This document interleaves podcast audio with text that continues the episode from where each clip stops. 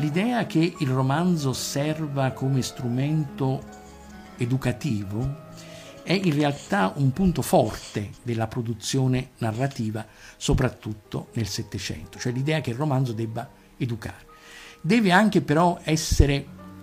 brutale punto vista, dal punto di vista delle illusioni, cioè cancellare quelle illusioni che il romanzo poteva produrre in quelli che erano il suo potenziale bacino d'utenza, cioè le donne. E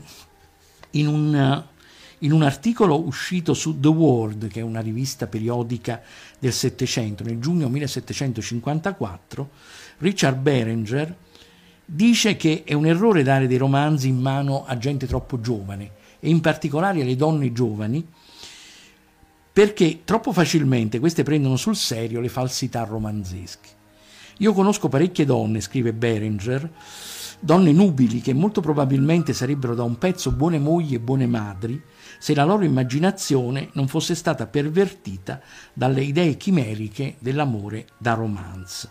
E eh, Charlotte Lennox nel 1752 scrive un testo eh, molto significativo che si intitola The Female Quixote, la Don Chisciotte donna, di una avventure, avventure che poi si concludono negativamente, tragicamente, di una ragazza che si illude di poter portare nella vita reale quelle che sono le illusioni e le immaginazioni del, del romance. Ma questo però è già presente anche in altre produzioni letterarie che non hanno a che vedere con il romanzo. Per esempio, quando eh, il, la grande insomma, una delle grandi opere teatrali di Molière, le preziose ridicole, mette in ridicolo appunto delle donne che si illudono di vivere nel mondo del romance. E quando il padre di queste due ragazze, che sono ragazze da marito, gli vorrebbe imporre un marito, queste dicono: Ma una cosa è leggere le storie di Madame de Sévigny o della, della Princessa de Clèves, no? Cioè, è una cosa poi andare a letto con un uomo nudo per davvero, è tutta un'altra cosa, no? Cioè, sognano l'amore, ma come quello del romanzo. Poi, quando si trovano di fronte alla realtà concreta dell'amore stesso, si ritraggono impaurite ed è questo poi che però Molière più che descrivere da un punto di vista moralistico prende in giro da un punto di vista comico. Quindi il romance, il racconto romanzesco diventa qualcosa di negativo, un esempio negativo, che invece il novel potrebbe in certa misura contrastare e trasformare invece in un impatto positivo. Se il romanzo è negativo per le giovani generazioni, come diceva Samuel Johnson, il romanzo è positivo perché insegna a quelli che non hanno cultura, ad esempio, agli ignoranti che non hanno la cultura superiore, come comportarsi nella vita e quali scelte fare in seguito.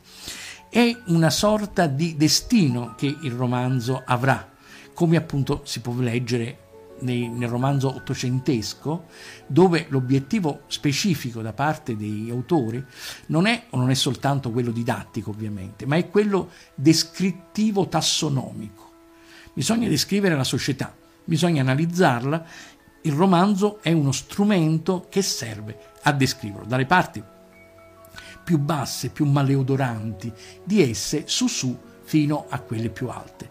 Nella prefazione a il loro libro più importante, i fratelli Zemganno, i due fratelli Goncourt, famosi autori del naturalismo,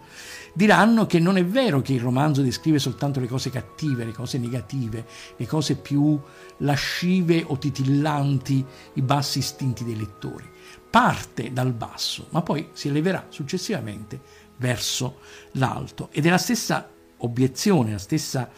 rilevazione che Emile Zola farà riguardo al proprio romanzo, che non a caso Zola definisce sperimentale.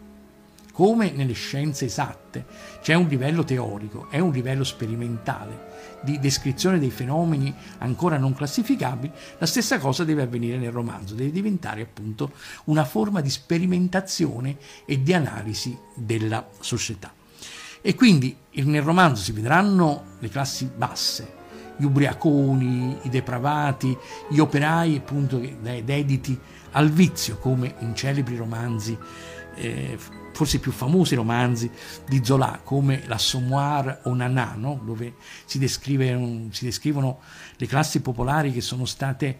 abbrutite dall'alcol o dal mondo delle, della prostituzione d'alto bordo, ma descriverà anche personaggi di livello elevato anche sotto il profilo morale. Non è un caso che il ciclo dei Rougon-Macquart, che è composto da 21 romanzi, si chiuda con quello che è forse il più sconosciuto di tutti, il dottor Pascal, il dottor Pasquale, che appartiene pure ai Rougon, ma è un medico filantropo che dedica la propria attività a curare i poveri, ad esempio a curare le classi subalterne, quindi è un personaggio positivo. Ci sono personaggi molto negativi, più che altro per effetto delle leggi della ereditarietà, all'epoca studiate, molto studiate dai biologi e dagli scienziati sperimentali. Ma ci sono anche personaggi positivi. Il romanzo è un'operazione a tutto campo, nel quale devono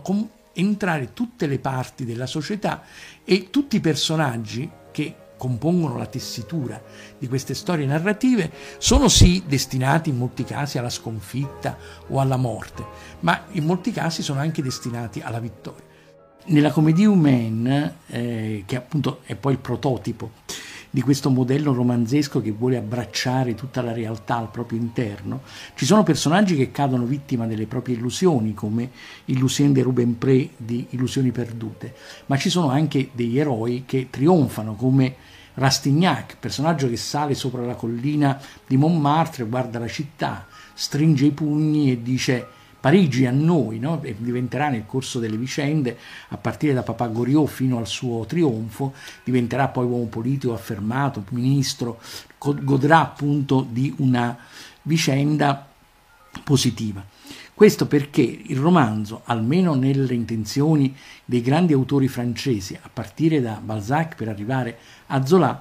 vuole avere un compito di totalizzazione, di costruzione totalizzante della realtà all'interno quali, del quale le vicende storiche sono descritte, i personaggi si sviluppano e hanno un loro destino, ma alla fine quello che trionfa in realtà è proprio la dimensione globale di una realtà alla quale si vuole assegnare un senso e una dimensione di finalizzazione conoscitiva.